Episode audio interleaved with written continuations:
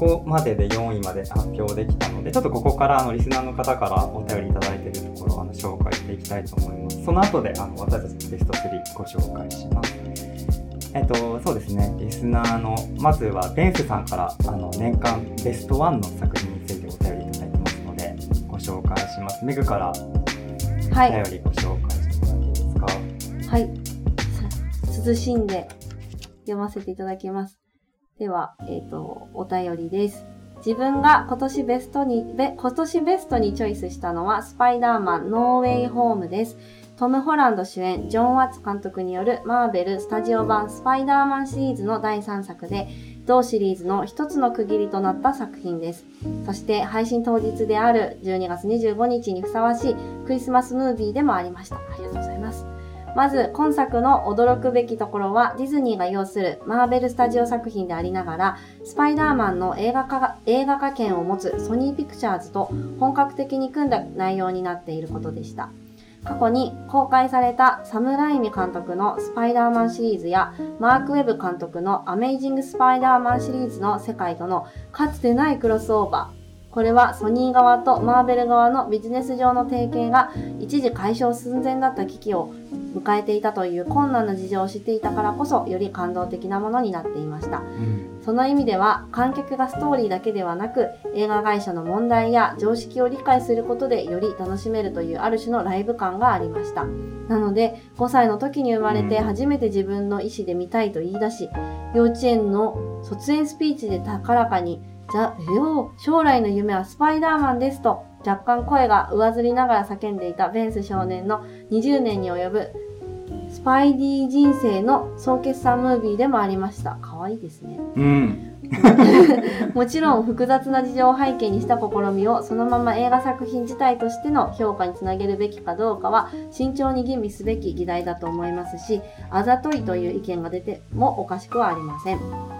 しかし、5歳から永遠の憧れであり続けたスパイダーマンが20年越しに劇場へカムバックなんてされたら、時代とともに生きてきた自分には格別の思いでしたし、僕にとってはこの映画の予告編が緊急事態宣言でした。あら、加えて脚本もサプライズに奉仕する展開じゃないのも高評価でした。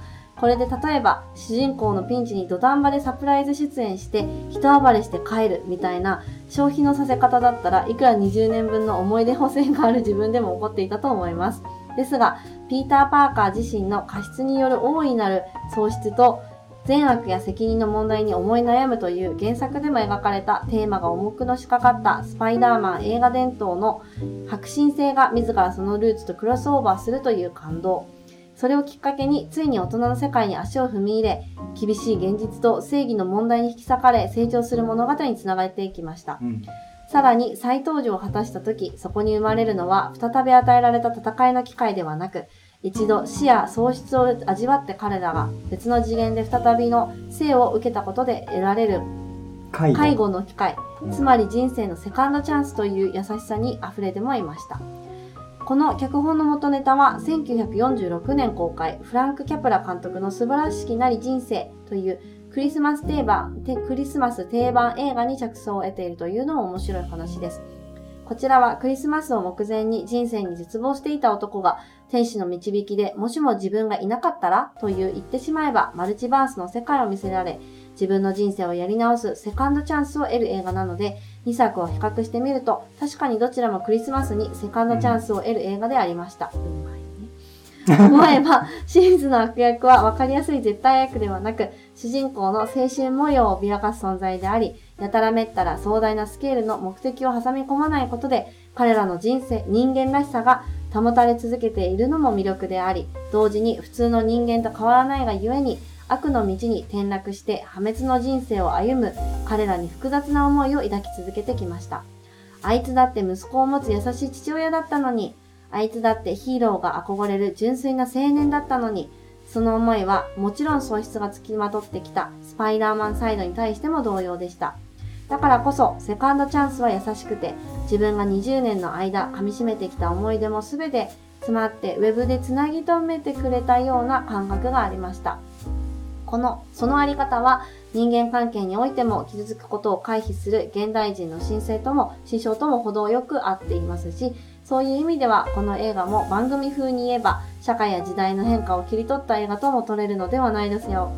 かじた。取れるのではないでしょうか。ありがたい。嬉しい番ね。組とのつながりを作ってくださって。クロスオーバーを観客を沸かすドラッグのような消耗品にせず、テーマの上でもきちんと接続させることで、ファンサービスやビジネス上のメリットなどを超え、しっかりとスパイダーマンの観客へ向けた意義のある内容に着地できていました。大いなる力には大いなる責任が伴うという言葉の力の責任の間に、力と責任の間には常に選択が伴っており、その結果がもたらした苦しさをか苦しさをかみしめるピーター・パーカーという一人の青年の姿が浮き彫りになるこの映画では、まさにベストオブベストでした。ぜひ、葉山さん、メグさんのスパイダーマントークもお聞きしたいです。もしご覧になっていない場合は、ミリシラトークでも構いません。ありがとうございます。ベンさん、お便りありがとうございます。本当にベンさんはね、本を書いてほしいうん。し、なんか YouTube 配信それこそベンさんにしてほしい。いやねいうぐらい本当に。すごいよね。本当に。本当にもうなんかうんうん。論文ですよ、これは。本当にありがたい。はい。コメントで、チェックテイさん、先輩主人公たちの続編になっているのが良かったですね。うん本当そうですね。良かったですね。メグはスパイダーマン、見たことある？ないんです。一切ない。はい。えっとね、僕はね、えっと、あれなんですよね。MCU のスパイダーマンしか、あの、見たことなかったんですよね。あの、トム・ホランドのスパイダーマンうですね。ーん。で、あの、スパイダーマン、ファーフロムホームは、本当に MCU 作品の中でもベスト級に僕は好きな作品ですね。で、映画館で、スパイダーマンってこんなに楽しいのかと思って、なんかね、ファーフロムホームは、まだ若いスパイダーマンと MJ っていう、あの、スパイダーマンが好きな女の子うんうん。の甘酸っぱいラブラブコメになってて、そうなんだまあ普通にめちゃめちゃキュンキュンした。へえ。あそう、うん。で、えっと、この間、あの、本当にベンさんが、あの、同時解説する、映画を見ながら同時に解説をベンさんがしてくれるっていうイベントを開催されてるんですけど、うんうん。そっちの方で、サムライミ版のスパイダーマンの一作目を見まして、めちゃめちゃ面白かったです。ベンさんはお話し方も上手いので、本当に YouTuber とかやってほしいなって思うんですけど、ね、ありがたいことですね。本当にあの個人的に面白かったのはやっぱりスパイダーマンってアメリカ社会の批評になってる。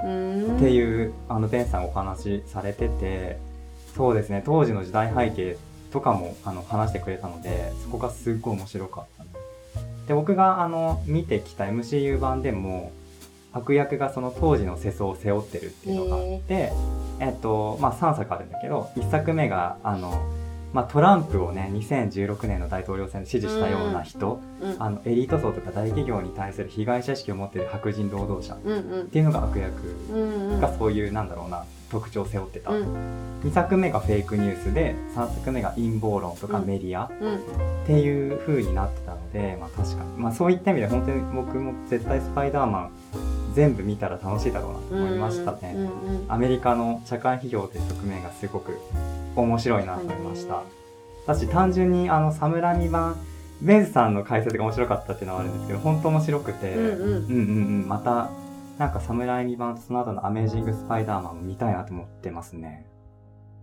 確かになんかすごくあのこのお便りめちゃくちゃ読み応えがあってうん。あのへえあーそうなんだとか思う部分もあったしなんかなんだろうあんまりこうヒーローものにあんまり私はそこまでこうあの興奮しない？なんていうの？わあ面白そうってそこまでならないタイプだからあんまり通ってこなかっただけだと思うんですけど、なんかその観点で見たらとても面白いかもなってちょっと思ったのであそうそうそう。あのそうなんだよね。うん、時間が取れて気が向いたら見てみますね。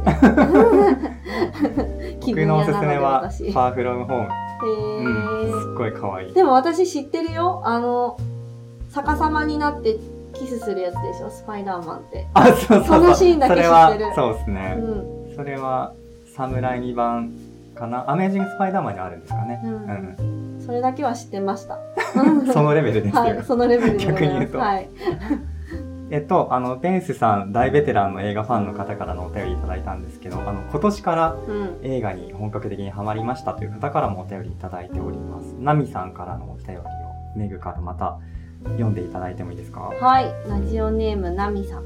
こんにちは、ナミと申します。初めてお便りを送らせていただきます。東京フレンズのシネマなレンズは、ツイッターから知って聞き始めたのですが、ありがとうございますあ。りがとうございます。主催のお二人がゆるく語る雰囲気が個人的に好きです。また映画についての他人の感想が聞けるというのも普段なかなかないことなので新鮮でいいなと思いました。ありがとうございます。そして私の今年のベスト映画はスパイダーマンノーウェイホームです。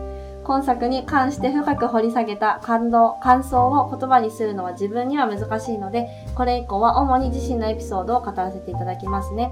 私は今年の2月までスパイダーマンどころか洋画自体もほとんど見たことがなく映画を見るといえばほぼアニメーション作品のみでした当時ノーウェイホームを見に行くために関連作を追っていた VTuber さんがいたのですがその方の同時視聴配信にたまたま参加したのがきっかけで自分もノーウェイホームを劇場に見に行くことを決め決め見に行くことに決めました。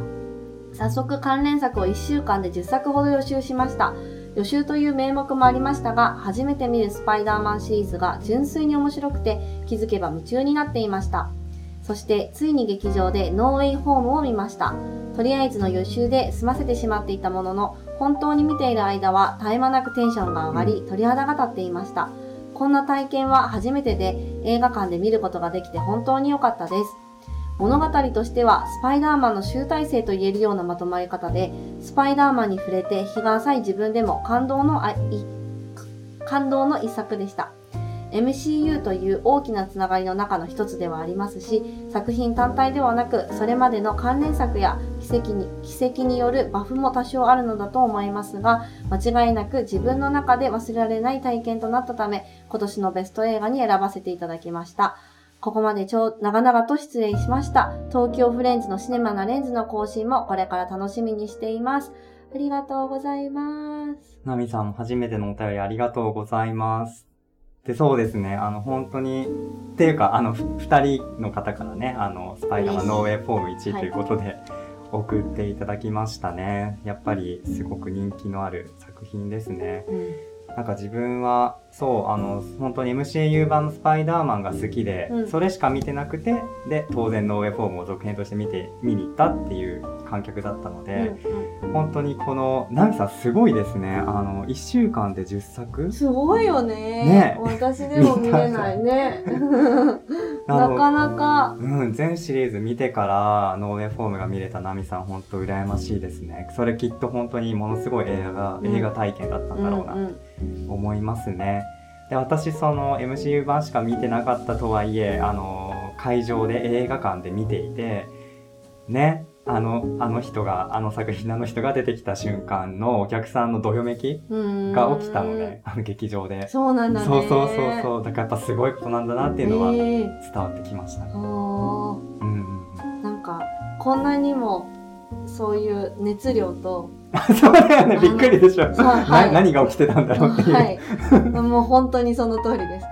やっぱ20年の集大成ってとこですかね。そうなんだね。でもうんそんなに昔からあるって知らなくて。そもそも。よね。気づいたうんうんらスパイダーマンあったみたいなレベルだから、なんかな、そんなに、そんなにスパイダーマンいろんなに事件が起きてるんだって思ってたの。いっぱい映画が出てるからうんね。うんうんまたスパイダーマンやってるんだみたいな。うんうんでもなんか実はそういうなんか面白いこう見方があるっていうのを今回知れたので、はい、ちょっと興味が湧いてきました。うんうん。本当にお祭りでしたね、ノーウェイフォームは。はい。ありえっと、がとうございベンさん、ナます。ミさん、お便りありがとうございました。ありがとうございました。それでは、私たちのベスト10の発表の続きです。はい。では、メグの3位です。ダカダカダカダカダカ、じゃーん彼女のいない部屋です。お渋いですね。まあなんか、あの、ここまで来てわかると思うんですけど、あの、やっぱり私はマス受けしない映画が結構好きだなと思って、なんか、やっぱりこうなんかこうね、あの、さっきも言ったけど、発酵されていくような、こ芳醇なう、。芳醇なね、香り高い、うんなんかこう、そういう、なんていうのかな。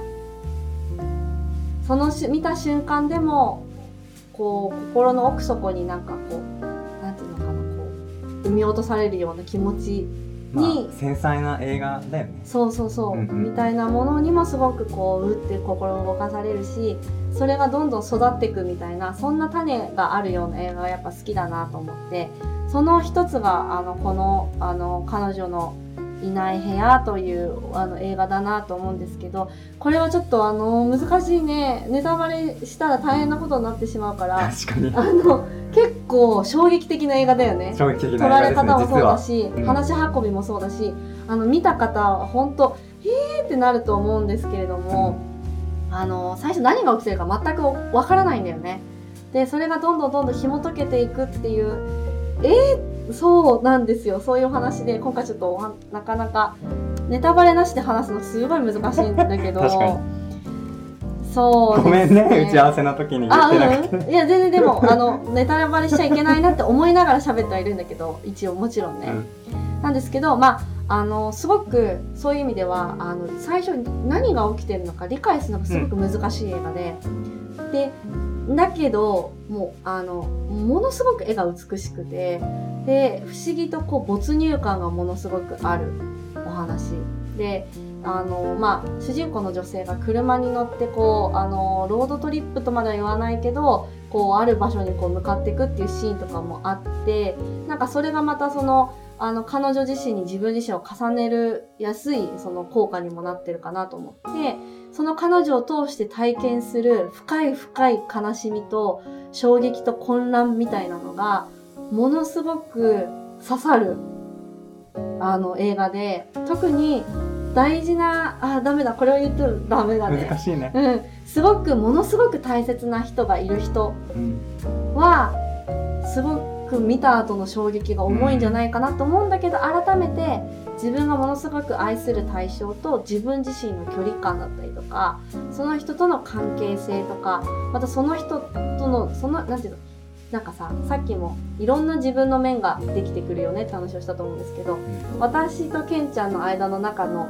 関係性でしか出てこないメグという人格があってとか誰々とだ私の間でしか存在しない私っていう人格があると思うんだけどなんかそれもまた自分の一部であるっていうところがなんかその相対する人間と自分の関係性と自分のまた大事な一部分である部分があどうもう何言ってるか分かんないよね。もう肝心な肝心なことを言いたいんだけど言ったらネタバレになるから言えないのでまあ見てください。うん。あの本当にそれだけどれだけその人たちが自分の一番に一部になっていて大事だったのかっていうのをものすごく思い知らされる。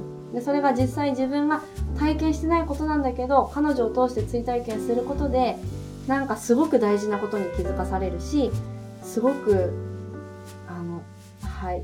でもちょっとしんどいと思う。だから、あの心に感じすぎて傷ついてしまうような方はちょっと元気な時に見ていただいたりとか、あとは見終わった後にちゃんとセルフケアをしていただくのがいいような映画になってます、うん。でもすごくいい重いくていい。ちなみにポッドキャスト収録中にメグが泣いたあ回ですそうねそうそう。あまりにも作品感極まってしまういいあのフルボディな感じで来る。じわじわじわ。そうだよね。パーンみたいなそういう。強烈な映画だよね実はね。うんちなみにあのスマップの五郎ちゃんの今年のベスト映画です。あら！奇遇だねゴ 素敵なロちゃん、センスさすがだよね。うん。なんかさすがって思うそれこそなんか赤ワインを一緒に飲みながら話してみたい、うん。ね。そんななんかあの発酵されたチーズと美味しいワインとうん。をいただきながら見るそして語るみたいなのもすごくこういいあれですね。え実質私稲垣吾郎さんですねだって。じゃあ来世はどういうこと？わかんない。来世はイケメンに生まれることが約束されたということで、はい以上です。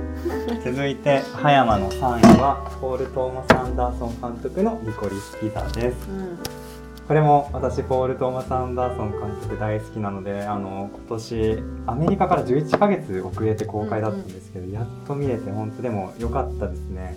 嬉しかったです。えっと、まあ、本当にさっきから言ってるんですけど絵で語ってくれる映画が好き、それこそ映画の醍醐味だろうというところで、まあ、まさにそういう映画でしたね。えっとこの映画ってさあの2人が惹かれ合っては反発し合ってっていうのを繰り返す、でこの間この作品のポッドキャスト聞き返してたんだけど、うん。メグがなんか本当にもくっついたり離れたりえまたこうなるまたこうなるみたいな。うざかったみたいなことを言ってたんだけど、うでもそれまさになんか映画の本質だったうんうんうんのすごいなと思って、うん。っていうのがあのもう最初のあの2人の出会いのシーンですよね、うん2人がなんかアラナがあっち側に歩いていってる。であの主人公の彼が反対側から歩いてくる。でその2人が合流してアラナがあの彼と同じ方向に歩き出すとかなんかカメラが行ったり来たりするし主人公の2人が行ったり来たりする、うんうん。そのカメラワークがもう主題を表現してるっていうところにやられますね。うんうん。あとはその行ったり来たりっていうことでいうとこの2人が大人と子供の間を行ったり来たりする映画でもあったじゃん。うん、そうだね。ね、うん、アラナが大人になりたいと思いながらも子供っぽい彼に惹かれていったり、うん。でも頑張って大人になろうとしてただそのあれだよねあの同性愛者の政治家の人とのくだりとかうん、あって大人の世界も甘くないなみたいなことだと思うんだけど、うん。でまた主人公の彼に向かって走り出すっていう映画だったと思うんですけど、まあそういう行ったり来たりする映画ですね。でそれが最初のあのカメラワークで示されてるっていうところとかすごかったですね。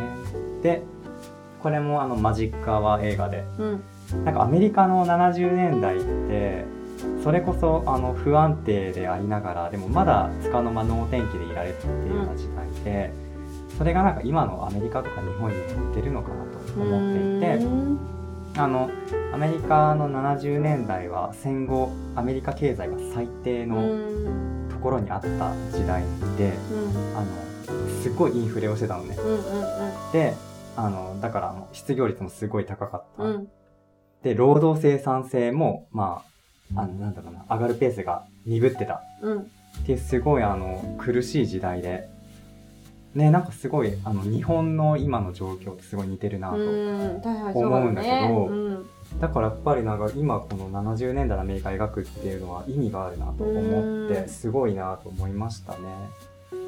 現代の世相を描いてる反映してるような映画にもなってるなと思ってすごいなと思いました、うん、はい。3位のリコリスピザでした。うん、はい。そして2位。はい。メグの2位です。は、カモンカモンです。カモンカモンちょっとないのよね。マイク・ミルズ監督はいのカモンカモンですね。私は本当にこれがすごく好きで、うんあの実は2回も見たんですけど、うん。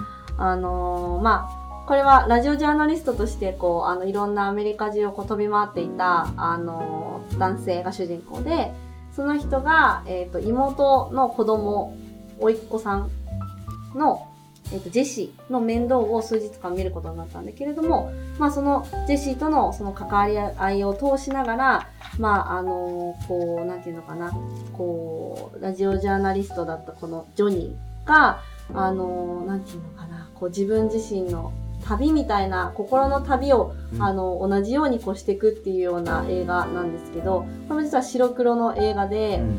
一言で言うと、とてもメディテーションな感じの効果が得られる映画で、マインドフルネス映画だと思ってそうそう、ましたね。本当にこの現代のマインドフルネス映画はこれうん。っていううん。映画で、なんかすごく、あの、全体的にすごく柔らかい音で、あの、しかもそのラジオジャーナリストでし取材をいろんなところにしに行って、その音を取って、それをベースにこうラジオの番組を作っていくみたいなことをやってる主人公なんだけど、うん。だからこう録音をしていろんな音をこう映画の中で撮っていくっていうあの行為がいっぱいあって、だからその音がすごく丁寧に扱われてるっていうのが、またすごくこの映画のあの美しいところであり魅力だなと思っていて、だからなんかこうマインドフルネスって結構その自分の感覚とか見てるもの、聞いてるもの、感じてるもの全ての感触に自分の意識を集中させて、そこでこうなんかこう、あの瞑想していくみたいなところがあると思うんですけどそこのその音の部分がものすごくそこで、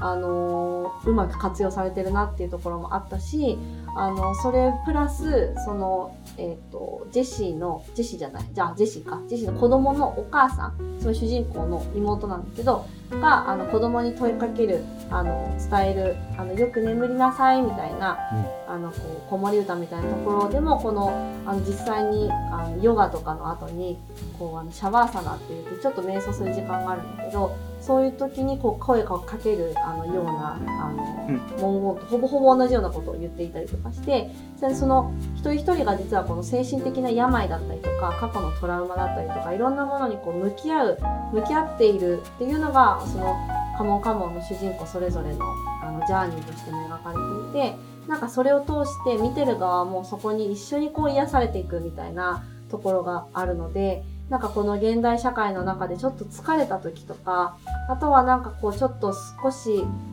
すっなんまあ瞑想したい時でもいいと思うけどなんかすごいカジュアル瞑想にいいなって思ったりもして、なんかそういうあの映画ですね。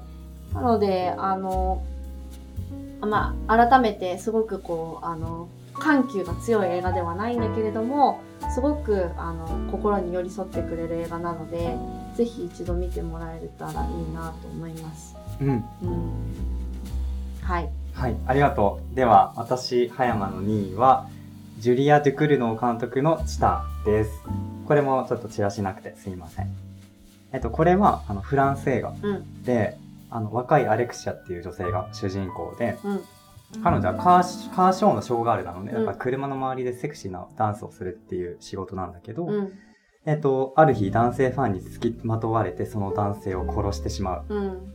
で、あ、ちょっと結構ね、すごい話、あらすじだけどめちゃくちゃな話なんだけど、あの、車に異常な執着を持っている女性。で、ある日車とセックスをする。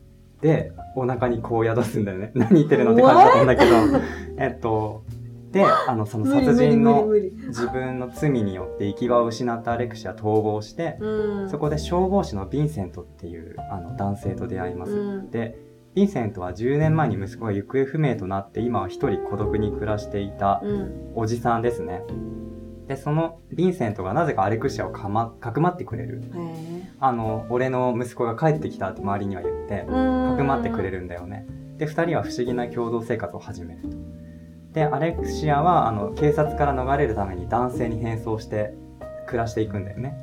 ただそんな中、アレクシアのお腹の中の車との子供が育っていくっていう。で、それでまあどうなるかっていう話なんだけど、ちょっと気持ち悪いね。え っとね、これ、だからもう本当に今なんか伝わってるかなと思うんだけど、そのぶっ飛んでるところがやっぱうん良かった。あの、そうね、ちょっとネタバレになっちゃうから難しいけど、あの、まあ、んどういうふうに自分にとってよかったかなというと、あの、ツイッターとかでさ、世論を見たりとかしてると、ある炎上案件に対していろんなこう人がいろんなことを言ってたりして、うん。で、一人一人のさ、境遇立場、事情があって、それを言ってるから、その人にとっては言ってる人にとっては全部正しいことじゃん。うんうんうん。それぞれの真実があるね。それぞれの真実があるっていう。うん、でもなんかそういうの見てるとやっぱなんか煙ったいなって思ううんうん、と思う思うことあると思うんだけど、なんかそういうのをなんか吹き飛ばしてくれる、ああ、爽快感だね。やばいものに圧倒されたいみたいな。うんなんか私たちの想像、普段ごちゃごちゃあだこうだ言ってるところから、その範疇とは飛び抜けたところからなんか殴ってくれるみたいな作品でしたね。うんうん。で、その、まあ、そうね、これやっていいのかな？あの、ラブストーリーなんで実は。あ、そうなの？ラブストーリーではないけど、あの、愛、要素愛についての話。でその誰も見たことがない愛の形を描いてるっていうところで、うんまあ、これもポリコレの向こう側を描いてくれ描こうとしているうんうん。作品かなとうん思いました、うん。ベンさんも狂った作品一作ですって。やっぱ狂ってるんですね。でもその狂い具合もいいんだろうね、きっとね。うん、うん最高でしたねやっぱやばいもの見たいじゃんってなるんで映画見ててうんうんうんうん面白い。うん力のある作品ですね、と思います面白いですね。ではいよいよメグの第1位。はい。稽古目を澄まして。あそれああれなんだね。これパンフレットがなんかすごい不思議な感じなんだけど、稽古目を澄まして、さっきケンちゃんも何位だっけ？あの、僕の4位。はい、であげてくれてたんですけど、私的にはこれはもう最近見たからっていうのもあるけど、やっぱすごく印象的な映画だったなって思って、すごく好きでしたね。なんか、うんまあ、あの、概要もすでに伝えてもらってるので、簡単に私がな、なぜ好きだったのかっていうとこなんだけど、まあ、そもそも、もうあれだけ美しく、そして、あの、綺麗に完成されてるものなので、まあ、矛盾してるけど、あんまり言葉で表現して制限をかけたくないなって思っちゃうぐらい良かったなと思っていて、なんかこう、あの、不思議とねこれはポッドキャストね別で撮るんだよね。だからあんまりあそう稽古についてはねね年明けに配信します。なのでほんとちょっとだけって感じですけど、なんかわかんないけど静かに泣けるシーンがちょこちょこある。でなんかほんとボクシング映画だったと思うんですけどそのなんかボクシングの特徴が本当になんかいろんなところにこう表現されていて映画そのものがボクシングだったみたいな感じるようなところがすごくあって、うん。なんかこう一個一個がいいボディーブローがこうボディーブローっていうよね、うん。こう食らっていうんうん。いてその時その時はなんか別にそこまでこう食らってないんだけどなんかある臨界点を超えるとなんか涙が溢れちゃうみたいなうん。そういうなんか優しさと強さがある映画ででなんかこうあーネタバレはしたくないのである稽古が言う一つのセリフがあるんですけどそれがすごくこうなんか彼女を取り巻くうん。耳が聞こえないボクサーとしての彼女自身が彼女に課してるその勝手なプレッシャーでもあり、うん。なんかその気持ちもすごくわかるし、うん。そういうあらざるを得ないよねっていうぐらいの世の中の雑音とか環境とか人との関係性とかいろんなものの中でそれでも自分はこうありたいっていうところでこう立ってる強さうん。とか、なんかその中でも柔らかく変化していく部分だったりとか、まあ、その人に対して心を開いていくとかなんかそういうあの心のあの動きみたいなところもすごく良くて、ん。なんかこれもまた一つだいぶストイックな自分と向き合う人たちに向けた映画。そうだよね。うん。好きそうめぐ好き。納得感がとてもある。うん。はい。超ストイックだからね稽古。結構超ストイック、まあ、こうはなかなかなれないと思うし なんか、うん。うん。ボクシングの世界ってすごいなと本当思いますすごいなって思いましたね。はい。です。はい。では私の2022年のはい。えっとベスト映画第1位はえーネットフリックス映画のマギー・ギレンホール監督の「ロスト・ドーター」です。うん。これもすいません。チラシがなくて。すいません。うんうでこれはちょっとあの2022年のベストに入れていいのか迷ったんですけど、うんうん。あのっていうのが日本ではネットフリックスで去年の12月31日に配信された 作品なので、まあ、これは入れていいでしょうということで、ギリギリセーフね。よしとしましょう。はい。ありがとうございます。えっと1位「ロスト・ドーター」です。うんこれどんな話かっていうとあのギリシャに40代後半の女性の教授うん。が一人でギリシャにバカンスにうん。やってきます。で彼女の他に、えっと、ビーチにその親類一同でバカンスに来ている親戚の団体が来てるんだよね。でそこには若い母親と小さな娘がいてでそのねなんか母親と娘の様子を親子を見てあの主人公の教授が動揺するっていうことが描かれてうんでいろんな不穏な出来事とか予感っていうのが描かれていく中であの主人公の女性教授が抱えている、まあ、どうやらその過去に親子関係自分の娘との間に何かトラウマを抱えてるんだなっていうのが明らかになっていくっていうお話なんですけどちょっともう絶対結末予想できない作品になってると思いましたね私はすごいあこういう話なのかってすごくびっくりしましたね。えっとまあこの女性教授がどんな悩みを抱えてるかっていうとその母性が足りないんじゃないかっていううん。その悩みに取りつかれた女性の話なんだよね。うん。であの3年間娘をほったらかして家出していたことがうん。あった、うん。でその罪悪感に苛まれ続けている女性の話うん。と、ここからまだ先があるのでねちょっとここまではちょっと言っちゃったんですけど今、うん、その後またびっくりしますね。と私は思いましたでこの映画 大丈夫？うん大丈夫大丈夫。すごいびっくりしたんだろうな。えっ、と単純にね自分バカンスものが好きなのでへあのちょっと余談ですけど、ん。あのみんなのバカンスっていう映画今年見れなかったの私見れなかった見逃したんですけど、それが一番の悔いですね。なんかすごい映画ファンの中でも評判が良くてちょっと見たかったですね。ー。でこの「ロストドーター」に関しては、ね、主人公の客室のフルーツが腐ったり松ぼっくりが落ちてきてあざになったり、うん。自然を使ったまず不穏な描写っていうのがそのサスペンスがすごい。うん。うんであとそのビーチにいるあのファミリーがまたなんかどうやら危険なファミリーだっていうことが分かってくる、ただそのファミリーからちょっとみんなでお誕生日会するからあなた場所どいてって主人公に言われる。うん。だけど主人公断るんだよね。私ここから動きたくないですとか。あとはなんかその親子のあの若い母親と小さな娘の娘が大事にしてる人形をなぜか盗んだりとかしててだからあ主人公がねまあねあの大きな出来事派手な出来事っていうのは何一つ起こらないんだけど、うなんかその不穏で張り詰めたサスペンスっていうのがずっと続いていくっていうところがうん。うんすっごい面白かったうん。ですね。で、えっと、これマギー・ギレンホールはあのジェイク・ギレンホールの,、あのお姉さんですね。うん。で女優さんだったんだけど初めて監督として撮った長編映画うん。がすごいクオリティだったからすごいなと思いました。うん。でそうだね1位にした理由はあの、まあ、映画としての質が高かったのっていうのがもちろんうん。あってそれに加えて今年を象徴するテーマだと思いました。っていうのがやっぱりその女性同士とか母親同士の分かり合えないっていうテーマが描かれてるんだようん。ねこの中でもあの母あの40代であのこ妊娠したのっていうキャラクターが出てきたりとかその人と主人公が話すんだけど、まあ、すごくあの楽しみなんだよね。やっとできた子供だから、うん。そういう人に対して主人公が「いやでも本当に子供って負担になるのよ」って「あなたも生まれたらわかるわ」って言ったりとか。結構だから序盤ねこの主人公に対してなんか、ね、観客は嫌な感じって思ったんだけど、彼女の過去が明らかになっていくにつれもう彼女にすごく共感する。うん。で最後の最後にはまあびっくりしますよ。ですごい面白い作品になってますね。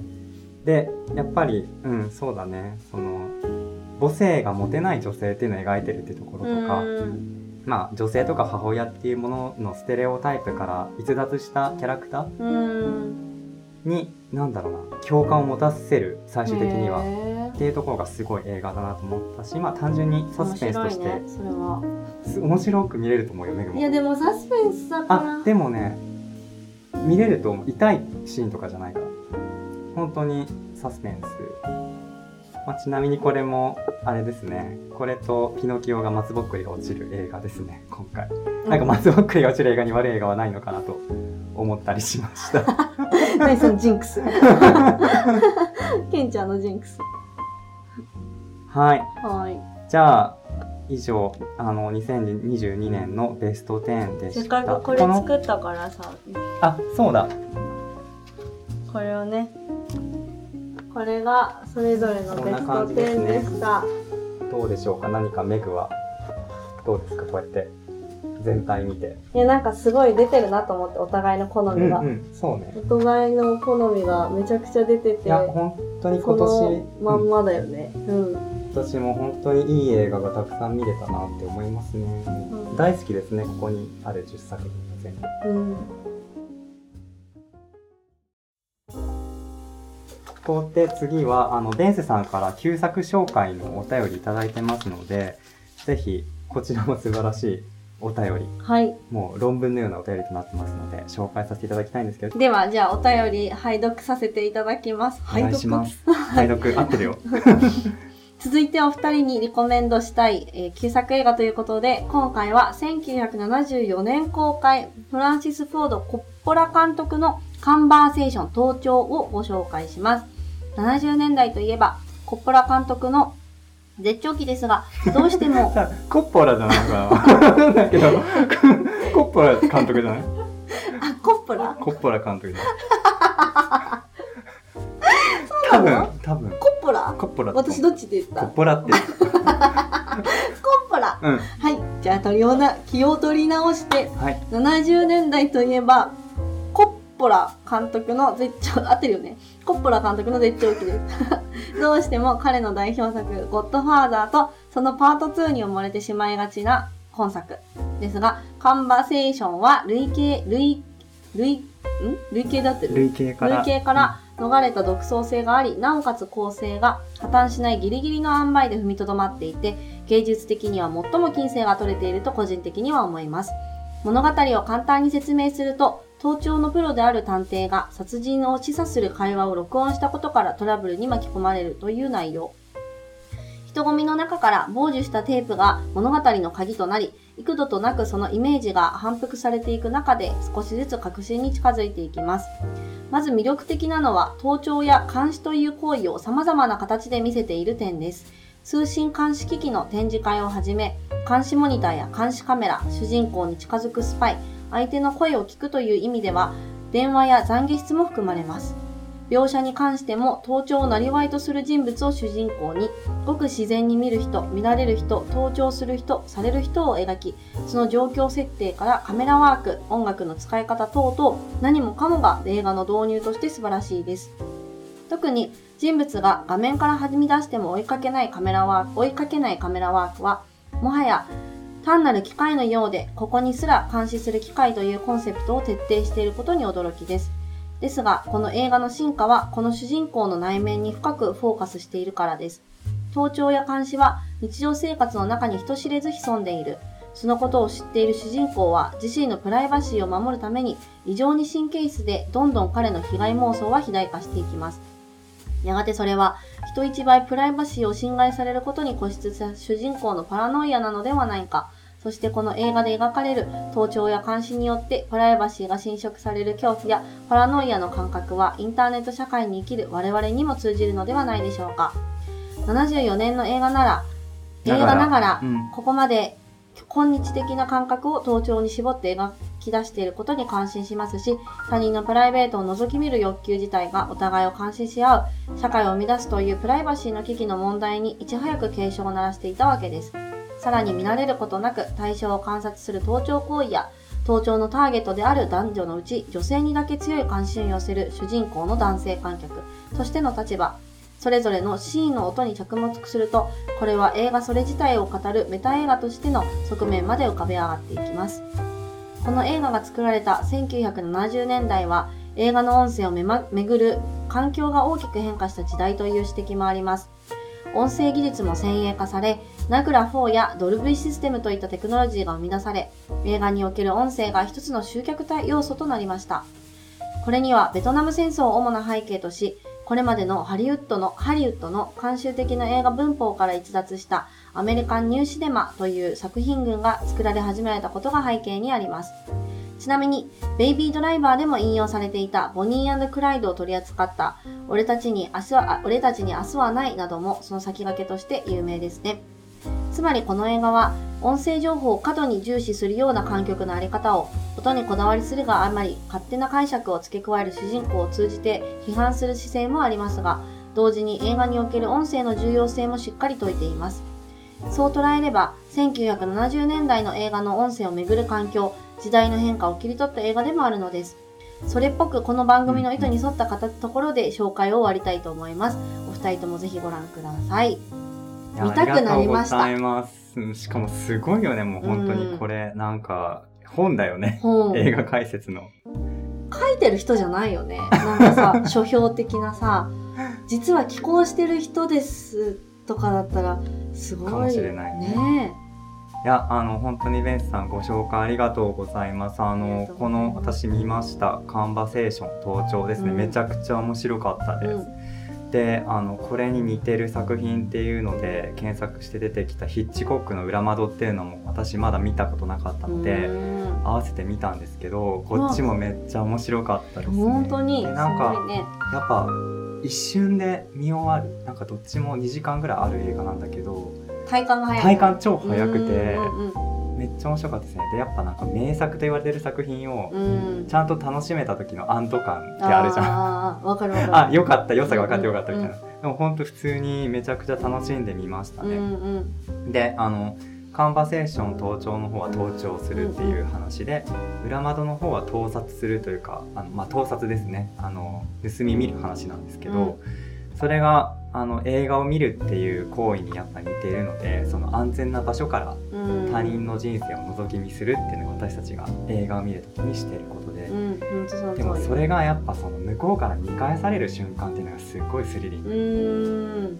そこがやっぱスリリングでしたね、うんうん。そういうあのなんですかね。スリルが生かされた作品だったなと思いました、でもなんかすごいよね。これがさ、1970年うんうん。の段階でこれだけの考察ができていたというかその映画の作るものとしてね、なんかまあもうすでにその監視社会みたいなの序盤としてあったんだろうけどなんか今実際に起きていることとかさ実際に事件の、あのーこう起きていることとか、まあ、SNS を通してもそうだけどうん。どんどんどんどん監視社会っていうところがよりなんか当たり前のように議論されていく今世の中になってきてるじゃない？なんかそれをこの早い段階でうん。これだけのその内容とクオリティとなんか深い洞察とで作られた映画っていうのがこの1970年代にあったっていうのがめちゃくちゃなんかそれはそそのその事実自体もめちゃくちゃ感動感動というか、うんうんあすごいなって思いました。うんやっぱ昔の作品の方がテーマ性掘り下げてたりとかありますよね。で、えっと、チックペイさんからコメントで、ウィル・スミスのエネミー・オブ・アメリカがこれの続きみたいな話でした。そうなんですね。これもぜひ見てみたいですね。うんうんうん。すごいね、たくさん教えていただいてありがとうございます。なんか私そのこのなんだろう盗撮盗聴系で調べてたらなんか今年の映画でスティーブン・ソダーバーグ監督の「キミ」KIMI とか「キミサイバートラップ」という映画。ああ知ってる？あの見てないけど、私多分見たことある。あのうん。うん。あのななんだろう何で知ったのはい。これこれもなんかそのまあまさに今年版のそういう系統の作品らしいので見てみたいですね。はい、うでは次はあのはい来年楽しみな映画についてです。えっとまずお便りあのナミさんからいただいてますので、はいメグノからはい。ご紹介お願いします。なみさん二つ目のお便りありがとうございます。読ませていただきます。私が注目している来年の公開、来年公開の映画作品は、オッペンハイマー、うん新仮面ライダー、ガーディアンズ・オブ・ギャラクシー、ボリューム3です。2022年から映画を見ることにハマった自分ですが、これから公開される新作はもちろん、まだまだ見れていない過去の名作もあるので、来年も幅広く様々な映画作品を見ていきたいなと思っています。うんうん。ありがとうござペンいます。ハイマーはもうなんかハードルすごい高いですよねというのはそのテーマ的にあのオッペンハイマーって原爆を作った人なのね科学者かな、うんうんその人の人生についての話だからなんか最近話題になったのはあの原爆を CG を使わずに撮影したっていうあ、そう。再現したっていうのが話題になりましたけどうん。ちょっとねテーマが重いだけに怖いもの見たさみたいなところもありますね。確かにね。うんうん、でもあのすごい一番の注目作の一つですよ来年の。うん新仮面ライダー庵野秀明監督の作品ですね、来年3月公開ということでこれも楽しみですね。あのがっちり庵野さんが監督した作品であろうというところで新仮面ライダーのさポスターさ検索してみてめっちゃね庵野さんだなって思うよ。浜辺美波大好きなんだなって。すごい庵野さんのまたフェチを感じましたね。素敵なあのポスターなんですけど。新ウルトラマンがちょっとあまりだったので、うんうんうん。新仮面ライダーはどんな感じになるのかなっていうのは期待もしつつちょっとなんかドキドキっていううん感じうんうん。ですね。新ウルトラマンはね庵野さんが実質はほとんど監督してない、うんうんうん。あ、そっかそっか、確かにそうだ、だったね。うんうん、それもあるので、確かに気になるところです。あと「ガーディアンズ・オブ・ギャラクシー」あうんの楽しみ。あ知ってる？うん、私みあ一緒に見なかったっけ？あ一緒に見たね。見た見た。 one そう、 one を多分一緒に見たのか、うんうん。 two を一緒に見たのか覚えてないけど、私 MCU で一番好きなシリーズですね、うん。ガーディアンズなのでもちろん。めちゃくちゃ声を上げて笑笑える映画だでうん。すごく好きなんだよね、うん。あの久しぶりにこんなに声を上げて笑ったなっていう映画の一つだったので「ガーディアン・オブ・ギャラクシー」えよかった。うん、だからすごい楽しみ3が出るの、音楽もいいしね毎回いや音楽がねうん。最高だし、それがまたむ物語と結びついてるっていうのが最高で、これは来年なんと全米公開より2日早く2日 日本が早く。5月3日公開ですね。期まあ待値が高いのかしら。ちょっと嬉しいですよね、うん。ちょびっとだけど、うん。こういうの。あのアメリカから大きく公開遅れること多いので。確かに。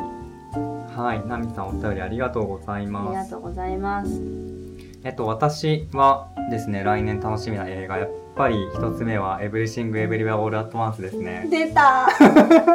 あれでしょ？飛行機で見れたんでしょ？そうなの。ね。あのフィンランドそうヘルにシンキに出張行って帰ってきた時に、そう見ようかなと思ったの、うんうでもなんか実はまあいろいろあってその出張本当あの話したもんねもうね。そうあのうんボロボロだったので最後帰ってくるキノキオの回聞いてくださいあの 疲れていたのでもう私は眠りに眠ってしまったので見れなかったんですけどあの帰ってきてケンちゃんと話しながら実はそれ日本では来年公開なんだよって言われて見れてたら私超なんか先取りだよそうスーパー先取りなんかすごいいい思いをできたなって思ったんですけどダメでしたね。はい。っていう後悔の念があるので、それはすごく楽しみで見たいなと思ってます、私も。こちらの作品が来年3月3日日本では公開ですねう、ん。で今ねあのアカデミー賞の作品賞の第1番のあの取るんじゃないかって言われてる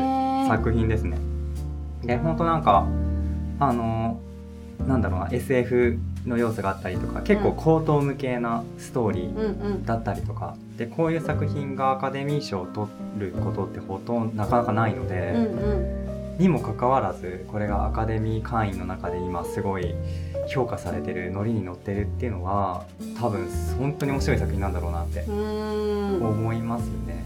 で助演男優の方がなんかグーニーズに出てた方でなんかカムバックを今回果たしていることもすごくアメリカの中で熱狂を巻き起こしていて彼があの助演男優賞の今年の一番の何ですかね一番取るんじゃないかって言われてるっていう風になってますね。うんもちろん主演のミシェル・ヨーもアジア系として初めて主演女優賞が取れるんじゃないかっこれも期待がかかってますねなんか本当なんかアカデミー賞の歴史の中でもトップクラスの作品っていう人もいて、うん。なんかあの「マトリックス」とかうん。それレベルのあなんか映画史を変えた作品としてうん。歴史に残るんじゃないかっていう声もありますね、えー、すごいね。超楽しいんだよね、うん。あとはあのターですねへケイト・ブラン。ンシェットはいはい。ああ、それは、うんうん。あのミシェル・ヨーがねさっき主演主演女優賞を取ってほしいなっていう声もありながらやっぱ一番今のなんだろうあの一番取るんじゃないかって言われてるのは、うん。ケイト・ブランシェットですね。なんか彼女のこれまでもねもうすごい演技だけどあのアカデミー賞も2回受賞してるけどうん。彼女のキャリアの中でベストの演技って言われてますね。でちょっとこれ日本でどういう風なあの宣伝されるかまだわからないのでちょっとどれがネタバレになるかわかんないんですけどだからちょっと言わないでおくんですけどうん。テーマ的にもすごい私の今興味のあるテーマ扱ってるみたいなのでうん。めちゃめちゃ楽しみですね。これが、えー2013年の5月日本では公開予定です。あとはウーマントーキングですかね。えっとなんかレイプが行われている村の女性たちが、まあ、そうこの問題をどうしたものかっていうので話し合うっていうのがそういうストーリーらしいんですけど、うんうん。あの女優たちのアンサンブルがすごいってことであのジェシー・バックリー今年大活躍した女優さんですけど私も大好きなんですけどジェシー・バックリーとクレア・フォイが出てるであのフランシス・マクドーマンドも出てる彼女たちが出てるで演技が素晴らしいと言われてるっていうだけでもめちゃくちゃ見たい作品ですね。あと逆転のトライアングル、あの、うん。リューベン・オストルンド監督の映画、私、もう本当、本当に意地悪な監督で、なんか金持ちとか、うん。それこそポリコレを声高に、あの、主張する人とかを、うん。そういうなんだろうな、なんか、特権階級っていうか、うんうん。そういうい余裕のある立場から、なんかそのいろいろ社会に対して、なんだろう、ぎそそういう人たちの偽善的なところはいはいとかをは嘲笑う、すごいね、意地悪な監督なのね。うんでこれあのカンヌ国際映画祭パルムドール撮ってますね。でこの監督ねうん前作でも撮っててだから 2, 2作品連続でパルムドール撮るっていう。うんうんすごいことになってますね。うんそれはなんか面白そうだね。期待ができるね。あとは最後はそうそうです。パク・チャヌグ監督の別れる決心。へえっと前作のお嬢さんが私大好きだったんえで、うんうん。楽しみですね。あの今回別れる決心はどうやらなんかこれまでの過激さとかがなくなってもっとなんだろうなその過激なものを描かずともか監督のでも良さは消えてないっていうところで、うん。なんかそういう進歩をする監督いいよね。確かにわかるわかる。なんかポール・トーマス・アンダーソンも結構ねやっぱ派手なことっていうか目立つことしてんだよね。昔の作品。うん。だけどリコリス・ピザとかさ本当にさもうなんかなくなりすぎてさうん。シンプルすぎてさ、うん。逆になんかあこれがすごいんだみたいな感じになってたと思うんだけど、うんうん。なんかその熟練していくほどになんか力が抜けていったりとか、うんうん。演出がシンプルになっていくんだけどでもそれでもあの同じくらいのパワーを持ってる作品うん。強度で表現してくれる作品っていいなって思うので、うん。ちょっとそういう感じになってるらしいので今回。楽しみですね。いろいろ見るのいっぱいありそうだね。あそうそうそう。なんかねあのアカデミー賞がノミネートが1月に発表で、うんうん。3月に受賞なの。うん。だから日本の映画会社それに合わせて全部公開するのよ。だからそっかそっか。1月下旬から3月にかけてもめちゃめちゃ忙しいですね。忙しいよ。忙しいですね。もうちょっとねうん。あのバラしてくれてもいいんだよって思うけど、んんうん。ちょっと消化しきれる自信がない。こんな重たい作品が続々と来るので。うんうんうん。うん。まあでもめちゃめちゃ楽しみですよね。そうだね来年でもあれじゃない？私が好きなティモシーが結構メインになる。2月かな。うん、映画が2ルつあるカ・ガーよね。ナニーノ監督の「ボーンゼンドールと」そうそうそうそう、うん。とか結構あっていやボーまあゼンドール絶対見れないよ。そうめちゃめちゃグロいらしいそう分かってるよ なんかあの最初何だったかな？なんかウェブで見たのかな？あの見たのか読んだのか覚えてないけどそう。うん。なんかそれだけでももうなんかあ多分見れないなってすぐに判断したのでうん。見れないんだけど。でも結構ティモシーが出てる公開予定の作品が結構来年は多いなと思ったので。あそうなんだね、うん、なんか今パってそういえばと思っていくつかあったよなと思ってみたらウォンカあはいはいはい、はい、もそうだしあとはなんだチャーリーとチョコレート工場あデューンも来そう年なんだ。そうそうそうそう、へってなってて結構もう私は「コーミーバイオネーム」からあのティモシーが好きすぎてちょっと楽しみだなと思ってます、ーうんうんうんうん。ぜひデューンはね、うん。あの前作を見たらいいんじゃない？ねそう思った思った。ねあ、うん。パート2なんだと思って。うんなのでこれはちゃんとパート1を見てから見に行けたらいいなと思ってます、デューンはねもうぜひ IMAX で見てもう IMAX カメラで撮っててもう本当にあそうなんだ。IMAX で見ることを前提として使えてるって言っていいレベルの感じだからぜへひえ2はいいねいいね。IMAX で。絶対 IMAX でじゃあ見た方がいいね。はい。楽しみです。はい。